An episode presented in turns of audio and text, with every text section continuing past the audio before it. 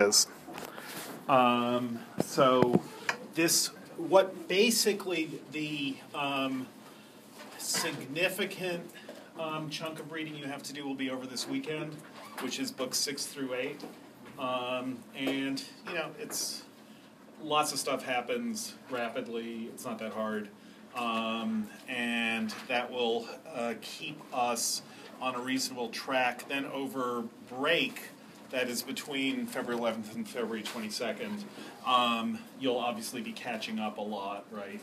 And um, finish Paradise Lost thing, which say read book, read books 11 through 12. Um, but other than that, other than for over this weekend and over break, um, the readings continue as one book per class. On Thursday, some of you will have gotten an email already. We have sections. Um, so just you can figure out what section you're going to on the basis of that email. Um, Courtney's will, I think yours will be in here, and mine will be across the hall. Um, and uh, they're discussion sections, so uh, we'll discuss. Um, all right, there's another um, handout coming around.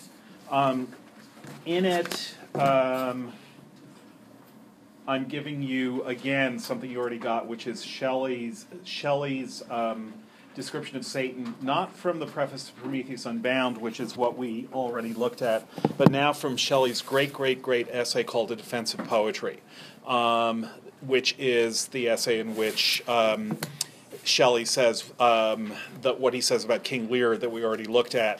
Um, he also has a lot to say about Dante and Milton and um, it's again worth looking at what he has to say about Milton in the handout. This is the prose part, um, and um, I just want to read you since this is relevant. In a second, I want to read you since this is relevant, or I want us to look at what um, Shelley has to say about the moral difference between Satan and God. That's something he says a little bit in the preface to Prometheus Unbound when he say that uh, when he says that we compare Satan's faults with his wrongs. That is the wrongs that are done to him. Um, and the wrongs that are done to him are done to him by God. Um, so in the preface to Prometheus Unbound, um, he says the way the wrong God does to Satan exceeds all measure, and this unfortunately causes us to ignore his faults. He does have faults; he's not perfect. Um, however, he is punished infinitely for what are finite faults. Um, he's not exempt from the taints of bad characteristics, um, but the wrongs done to him exceed all measure. That's what he says in the preface to Prometheus Unbound. Um, I want us to go back to this to the passage in uh, book one, and then look, also look at a passage in book two before we get to book before we spend a lot of time on book three today. But just go to book three, line fifty-six. So book three, like book one, ends begins, excuse me, with an invocation to um, the muse. In book one, that muse is God, um, or the Holy Spirit, um, and chiefly thou, O Spirit, that dost prefer before all temples the upright heart and pure, is who he invokes in book one. In book three, the first three words of book three are another invocation: Hail, holy light. Um, so Milton, the blind poet, is hailing light, the light to which he, as writer, as poet, as thinker, as imaginer, as composer of this epic, has returned after spending two books imagining hell and describing the darkness visible of hell. So the invocation to book three, as it's called, is the invocation to light. That goes on, it's an amazing thing, that goes on to line 55, and we will return to it. But then he picks up the story. Now had the Almighty Father, he begins at line 56, now had the Almighty Father from above from the pure empyrean where he sits, high throned above all height, an interesting phrase. He's throned above all height, Now he had bent down his eye, his own works and their works at once to view. So um, God, throned above all height, is looking down at his works and at the works that his works have created. That is, what the things he has created have in their turn created. Milton here is um, going back to a scene from the Iliad where Zeus and the other Olympian gods look down at the Trojan War. Now, um, this god is looking down at this Judeo Christian universe and seeing what's happening there. There's a lot, if you look at the footnotes, there's a lot of Homer in Milton. Um, a little Homer even in the invocation to Book 3. Um, the end of Book 1 has a direct translation of Homer. Milton does four lines which are a direct translation of the end of Book 1 of the Iliad, and Milton's translation is, is spectacular. So, just this is by way of noting um, how much Homer is in Milton, also how much Virgil is in Milton. But now God is looking down at his works and their works. Um, about him, all the sanctities of heaven stood thick as stars, and from his sight received beatitude past utterance. So God looks at all the sacred beings in heaven and they receive blessedness past utterance. On his right, the radiant image of his glory sat, his only Son. So I will just point out for what it's worth that the Son's relation to the Father as the radiant image of his glory um, is in parallel to the image of sin and Satan. What sin says to Satan is that in me, thyself, thy perfect image viewing, you fell in love with me. Is sin describing her relation to Satan in heaven? And there's a little bit of punning there. She gets her name Sin because she is taken as a sign portentous. So sign morphs into sin, and the third um, word in that triplet is son. So again, I'm just pointing out not necessarily um, parallels, not necessarily um, the truth behind the imagery or the ideology, but connections between what goes on in heaven and what goes on in hell. The particular connection that will be important and that we'll get to in a moment is that Beelzebub in hell asks for a volunteer to try to get to earth to pursue the guerrilla battle against God. That is the um, the regular war in heaven in dubious battle on the plains of heaven has been lost by the rebel angels. They have been officially defeated, but they are continuing a guerrilla campaign, and that guerrilla campaign takes the form of Satan find or someone finding their way to our world, to the world of human beings, to the world of earthborn beings, as Satan will call us, earthborn perhaps, and yet to heavenly creatures little inferior. So Satan um, asks for, or Beelzebub asks for a volunteer to come to earth, and all the rebel angels decide it's too hard. And then Satan says, No, I'll do it. I would little become me to sit upon this throne in hell if I didn't have the guts to go to earth. And everyone cheers him and talks about how great he is that he is that he has the courage to do this. Now in heaven, God is going to ask for a volunteer to go to earth. And all the loyal angels get lost in thought, remembering some errands they haven't done and noticing the tips of their wings and kind of don't hear God. And the Son says, I will do it. So Satan and the Son both volunteer when no one else in their troop, in their society, in their army, in their um, military um, um, configuration will volunteer for this hard task, they both volunteer and they are both cheered for volunteering. So, again, there you should see, if not parallel, at least parallax between Satan and the Son. So, the Son is the perfect image of God, like as sin is the perfect image of Satan, and the Son and Satan both also volunteer the difficult danger to the world of mortality. So that's something to notice there. And uh, there's a bit more to notice in God's opening speech. One of the things that Milton does um, is he makes God a character in Paradise Lost, which um, many people think turns out to be an aesthetic failure. The reason being that Satan's speeches are so much greater than God's speeches that people wonder why he tried to make God speak at all.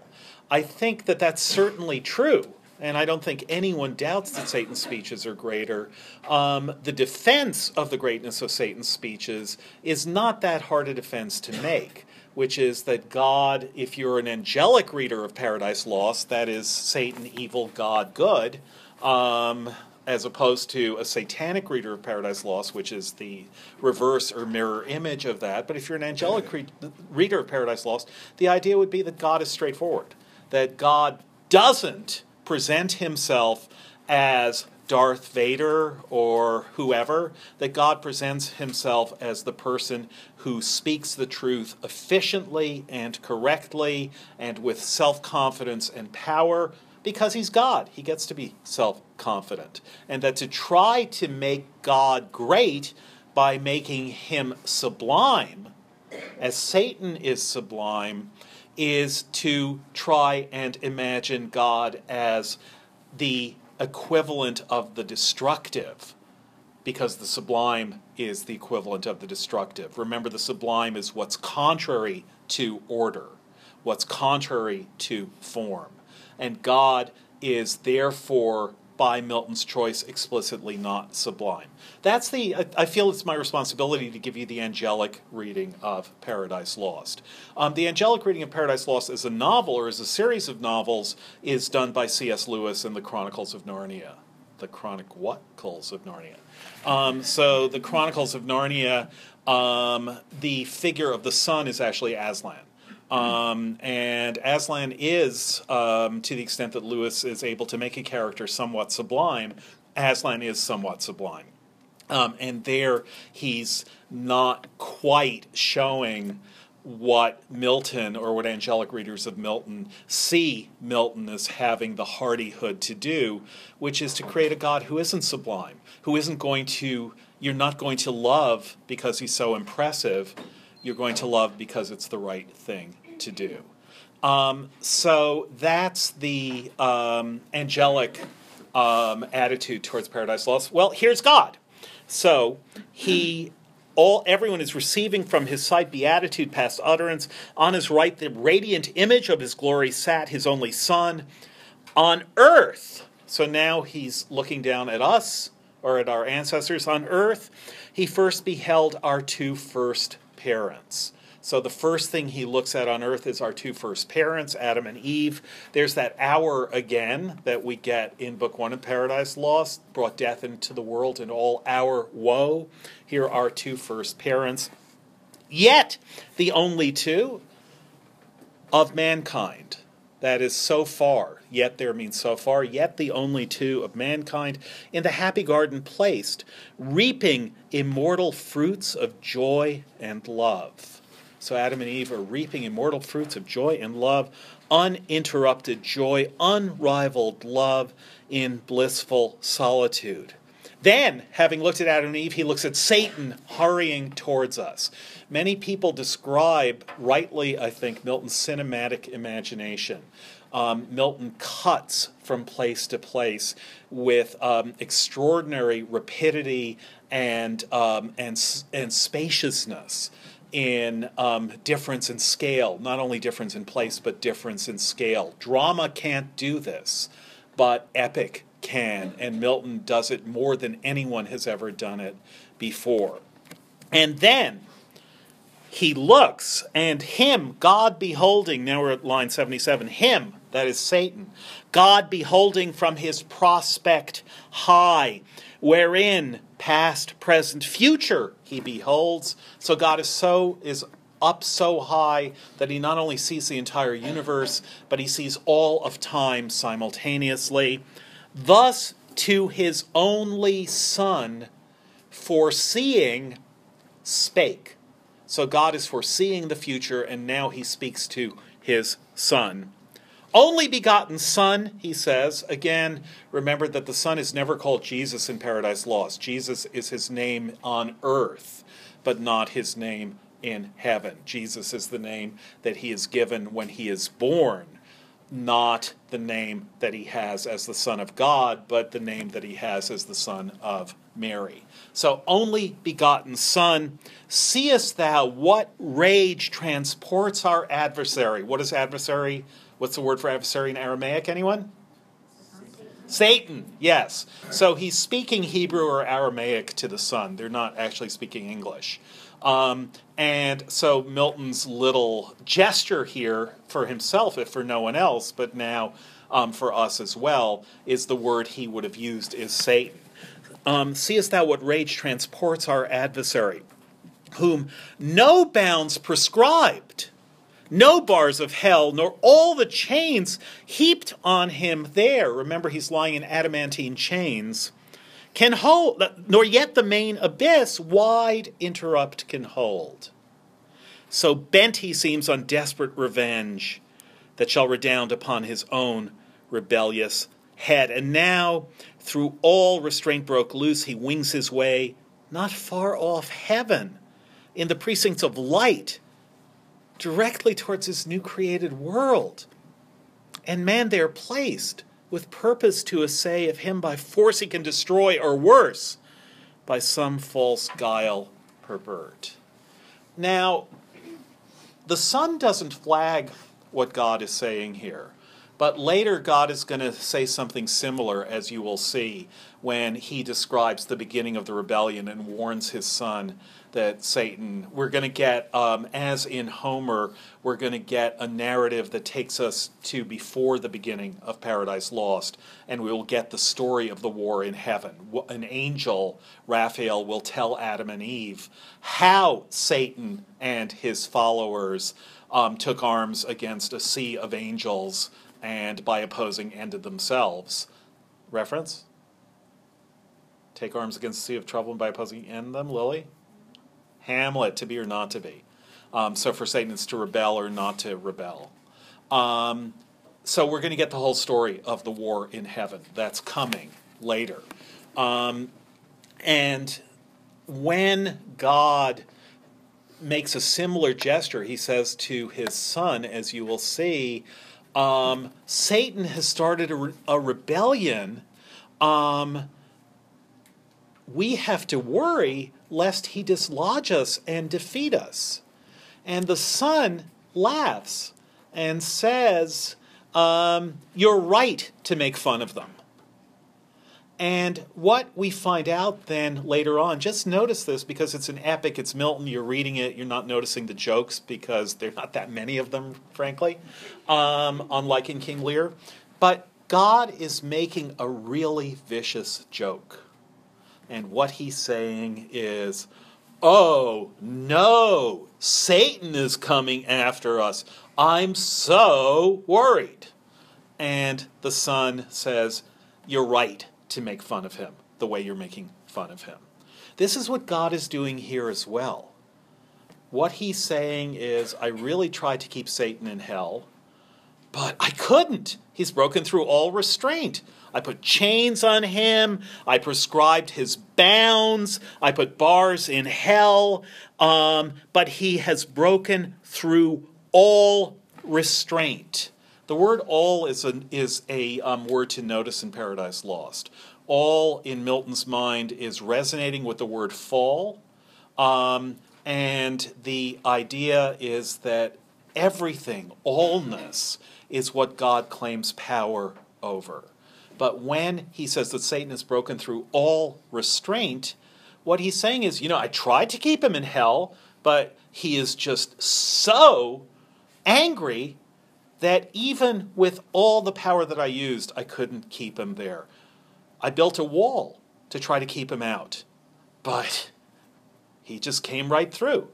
Um, so Satan is the illegal immigrant into our world that God, even God, um, can't prevent from coming in. Um, and he's saying to his son, I just couldn't do it. I really tried. I couldn't do it. And that's not true. This God is almighty. There's that word all again. Satan himself has said that he now perceives, now he believes by force that God is almighty, since only someone almighty could have had the force to de- defeat such force as theirs. So God is almighty, and yet he's saying, I couldn't stop Satan from breaking out of hell. And that's simply not true. So the best you can say about it, and maybe it's fine, maybe it's enough, but the best you can say about it is that it's a joke. That if Satan speaks sublimity, God speaks scorn.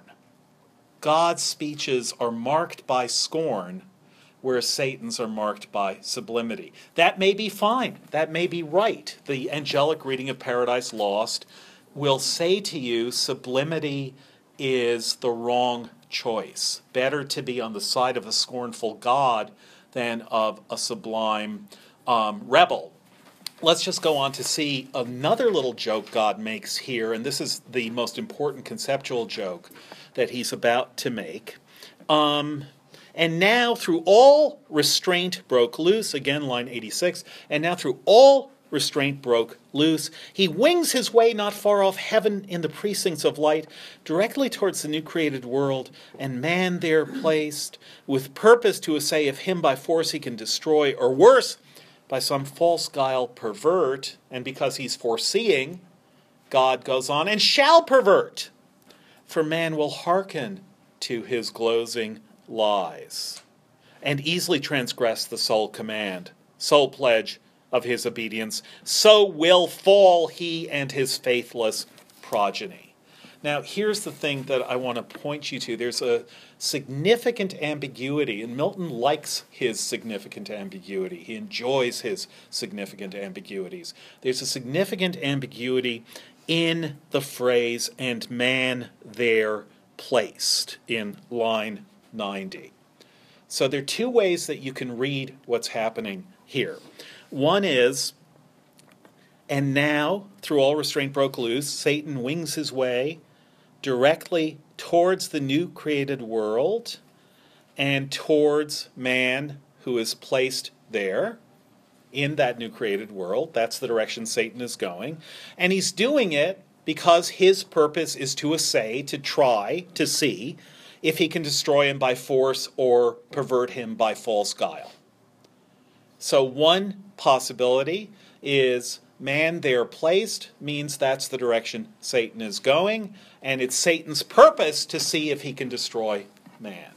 The other possibility is he's heading towards this world and man, and towards man who is placed there with the purpose of seeing whether Satan can destroy or pervert him. In other words, the second reading, which is just as likely as the first, is, in fact, I think slightly more likely, is I put man on earth. I placed man on earth to see whether Satan could defeat or destroy him. So the first reading is he's heading towards earth where man is placed, and his purpose is to see what he can do to man. The second reading is he's heading towards earth where I placed man because it was my purpose to see whether he could destroy man. Do you see the difference? It's the real question is who do, whose purpose is that purpose? With purpose to assay.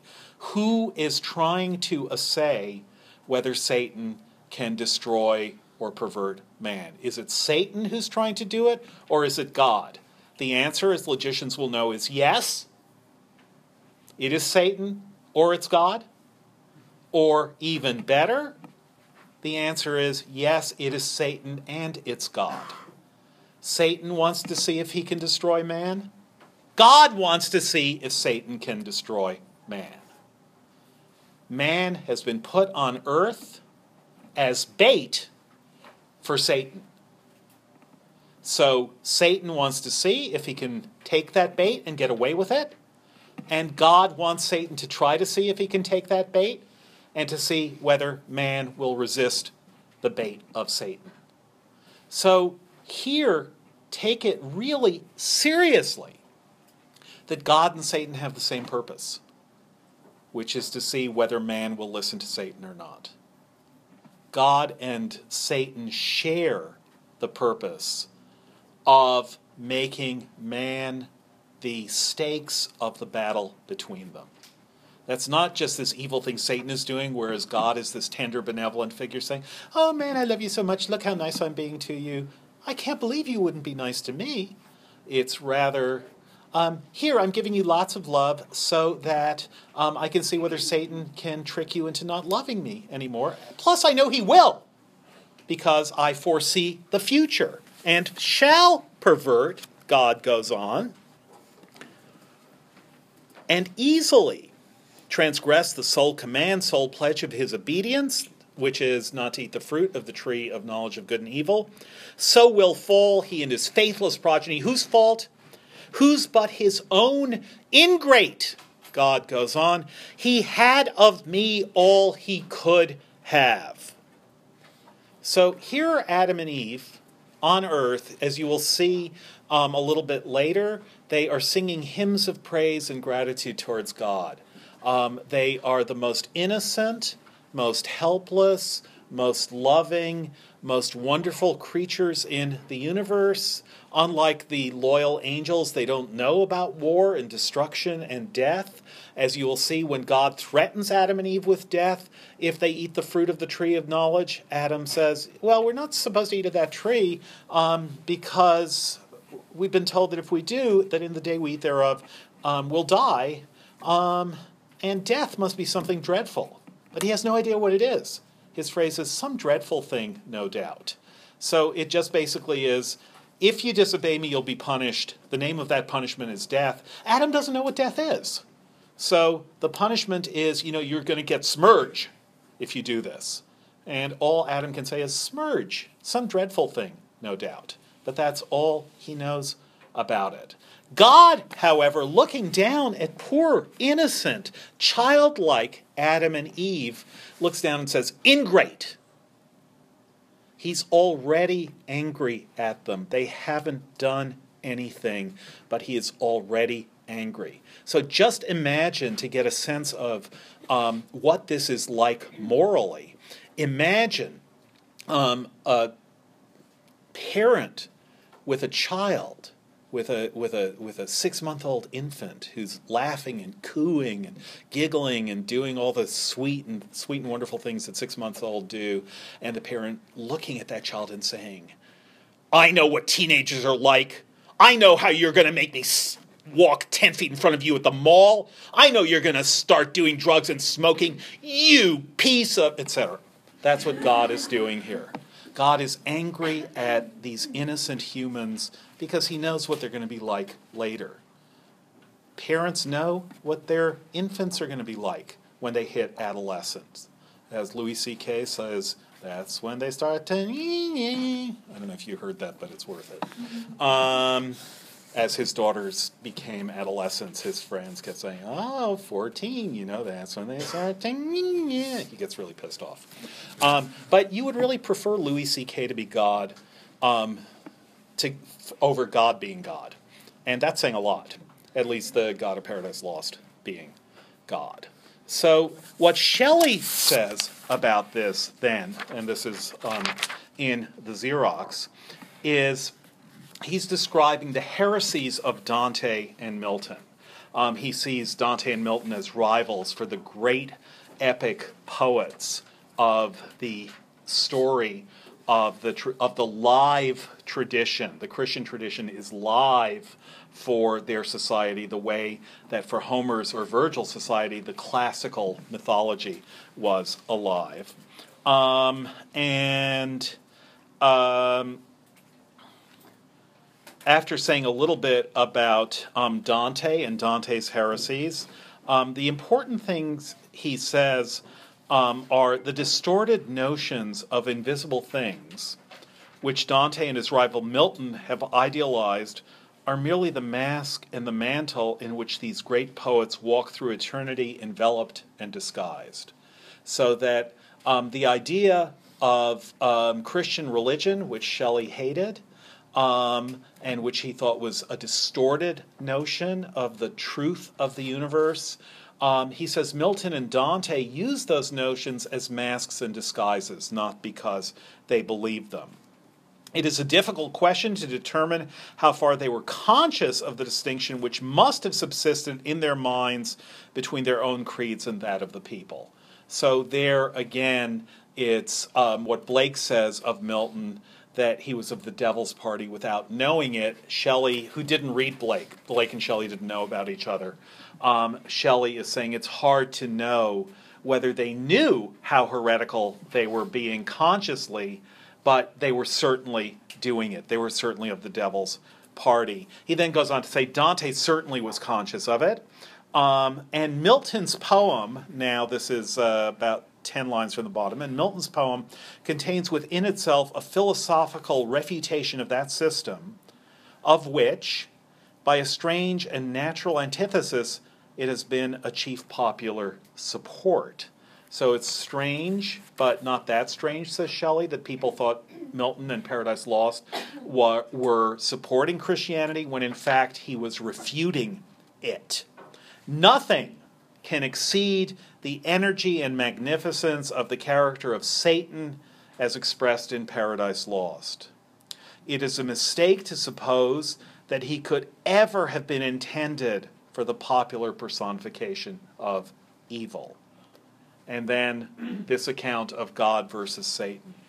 Implacable hate, patient cunning, and a sleepless refinement of device to inflict the extremest anguish on an enemy.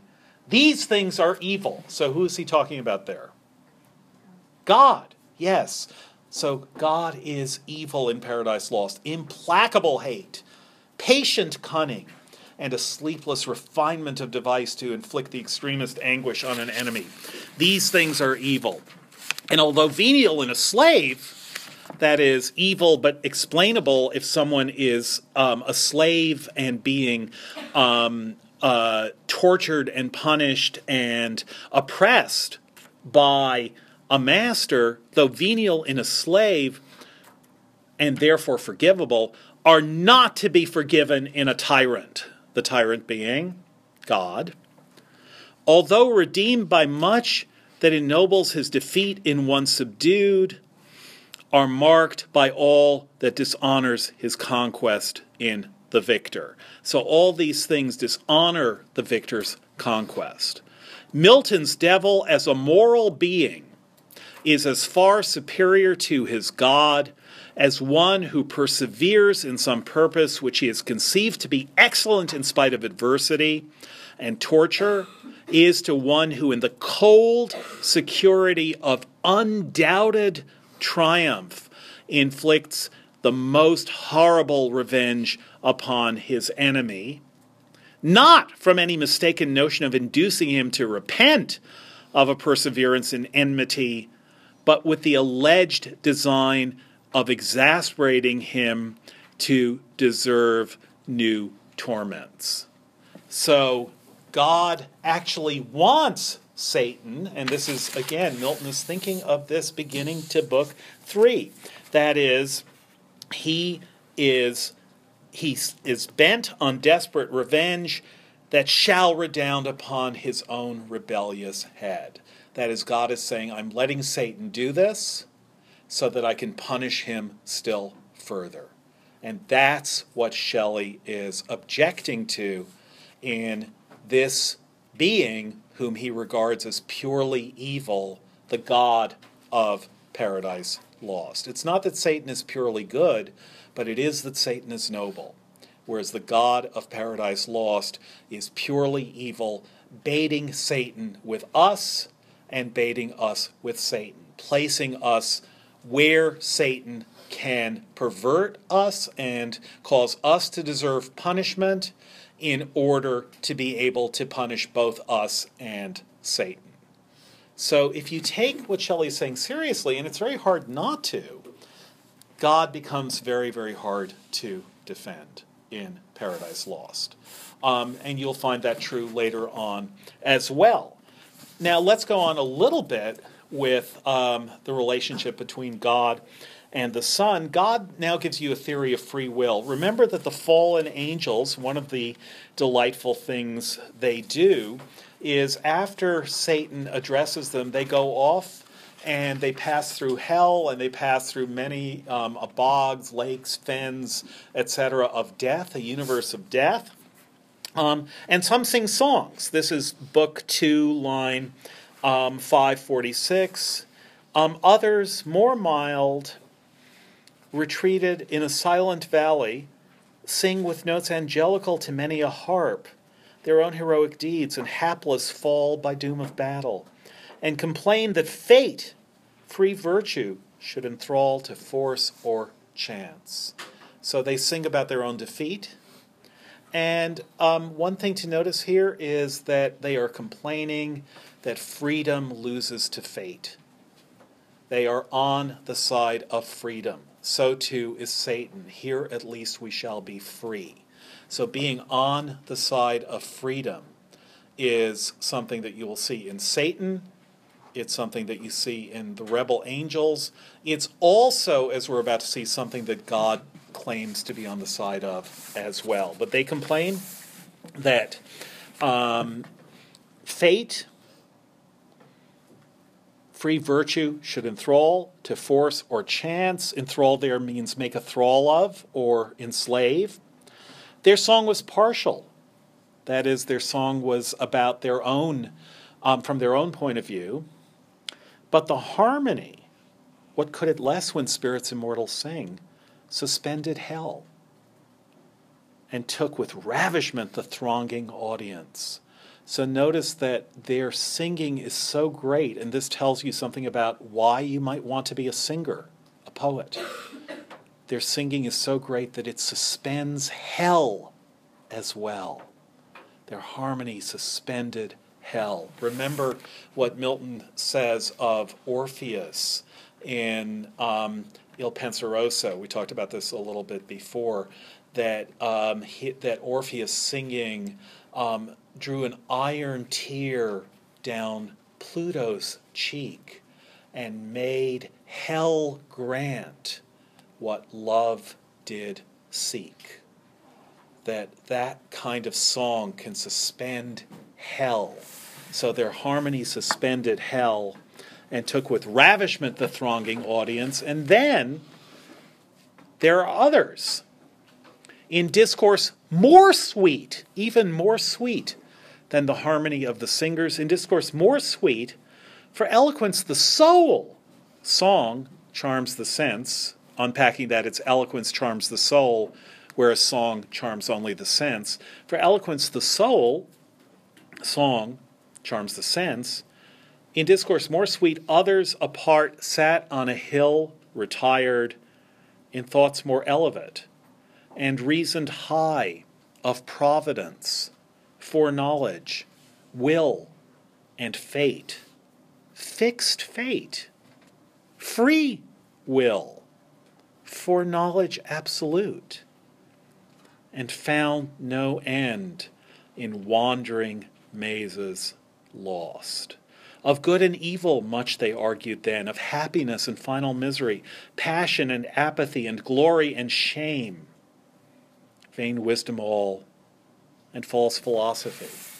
So, the narrator of Paradise Lost, who is a figure we have to think about more and more, a figure who is trying to be God's advocate but failing. I actually read an amazing thing um, yesterday um, which was about a guy, an FBI agent, who was assigned to listen. He was one of the people um, who was eavesdropping on Malcolm X.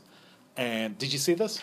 Do you know about this? So this FBI agent, his assignment is to eavesdrop on Malcolm X and his phone conversations and all the bugs um, on, in Malcolm X's apartment and wherever he went. And um, if you take that assignment seriously, you actually have to listen. Um, because what you are doing is you have to tell J. Edgar Hoover um, anything of any any significance that you hear. You can't just blow it off. Um, you have to listen carefully. So this guy assumed he'd hear lots of really juicy things that would get Malcolm X into all sorts of trouble, and so he listened really carefully.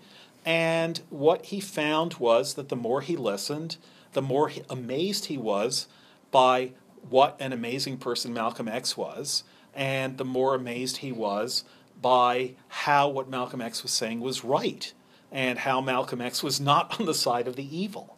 Um, that those who were eavesdropping on him were treating him as though he were he was evil, and he wasn't.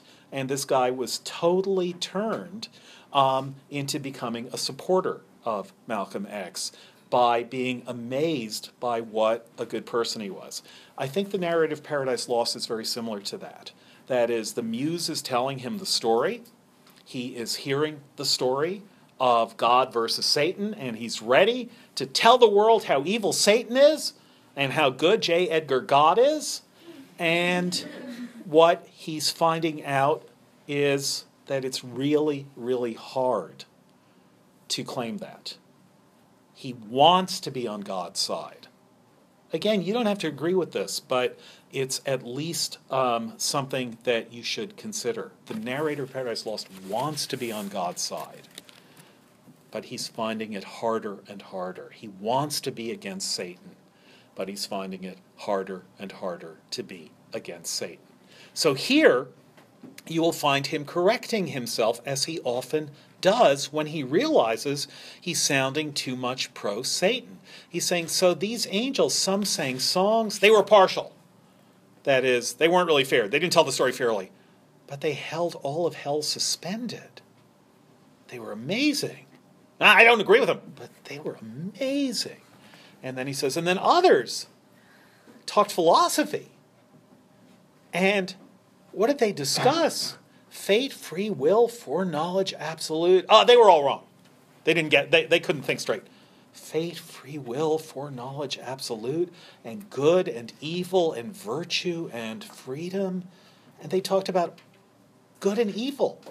Not because they were talking about evil, well, what's good, what's evil, because we have to be on the side of evil. No, because they were actually trying to figure out what was good and what was evil.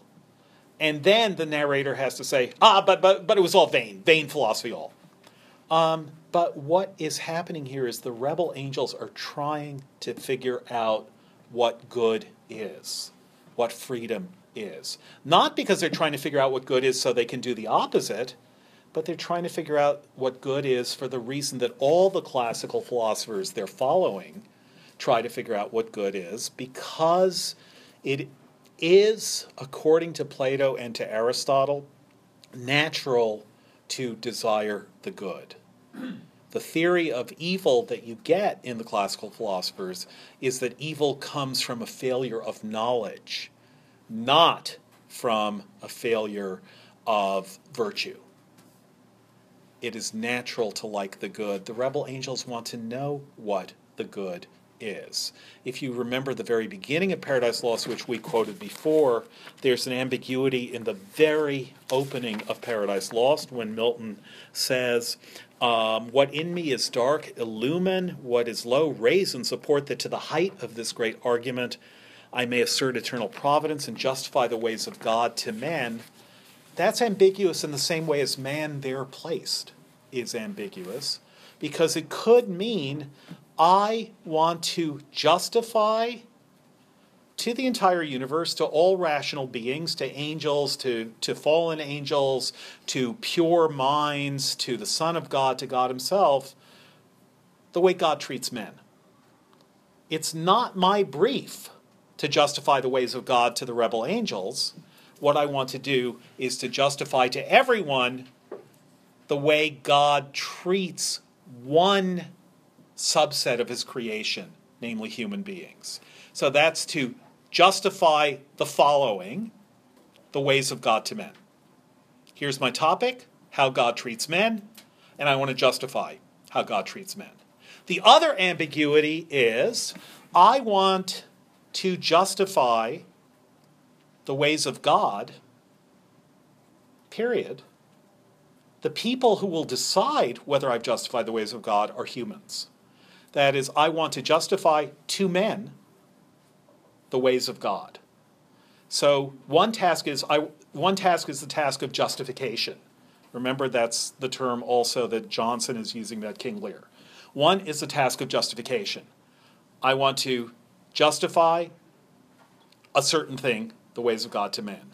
The other is the task of justification to men, making men agree that all the ways of God, including his ways to the rebel angels, are just. So those are two different things. One is a much more restricted task in which men are the victims or the objects or the subjects of the ways of God. The other is God runs the universe. Does he run it right? Humans are the jury in that question. Now, Milton makes it clear in a later poem that he more means that we're the jury than that we are the victims of God's ways. In his poem, I've quoted this for you before, Samson Agonistes, the chorus there sings, Just are the ways of God and justifiable to men.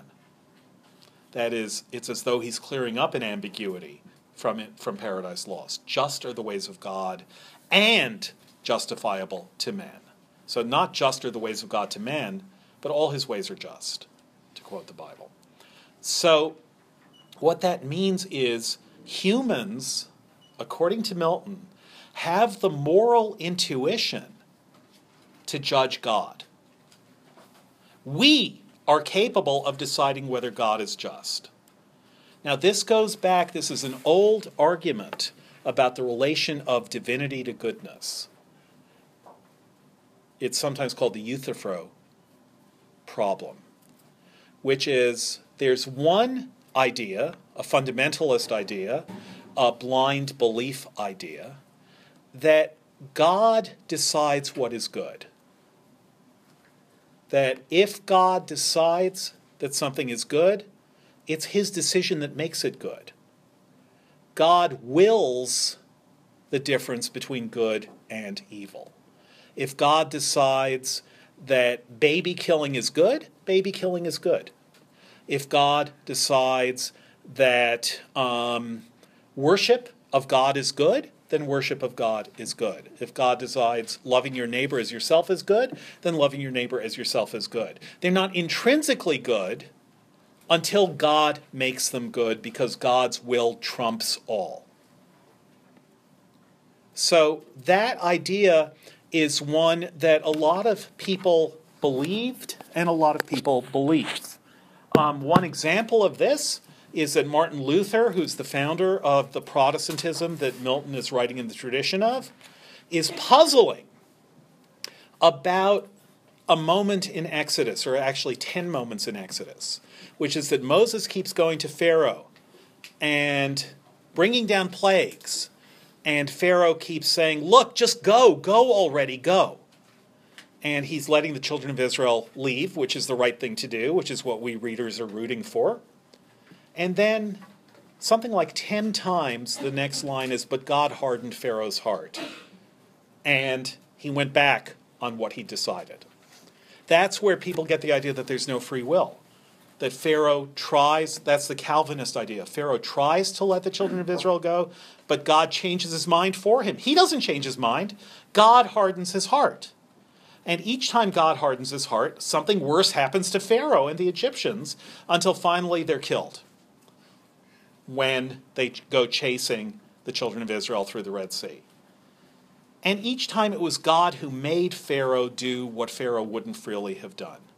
So Luther says, How is this fair? And his answer is, You don't get to ask. Who are you, God? You think you understand his ways? You don't. Of course, it seems ridiculously unfair to us. Tough. We have to suck it up. I'm translating Luther really, really literally there from the medieval German. we have to suck it up. We don't understand why God is fair, but he's God, so it's fair. Simple as that.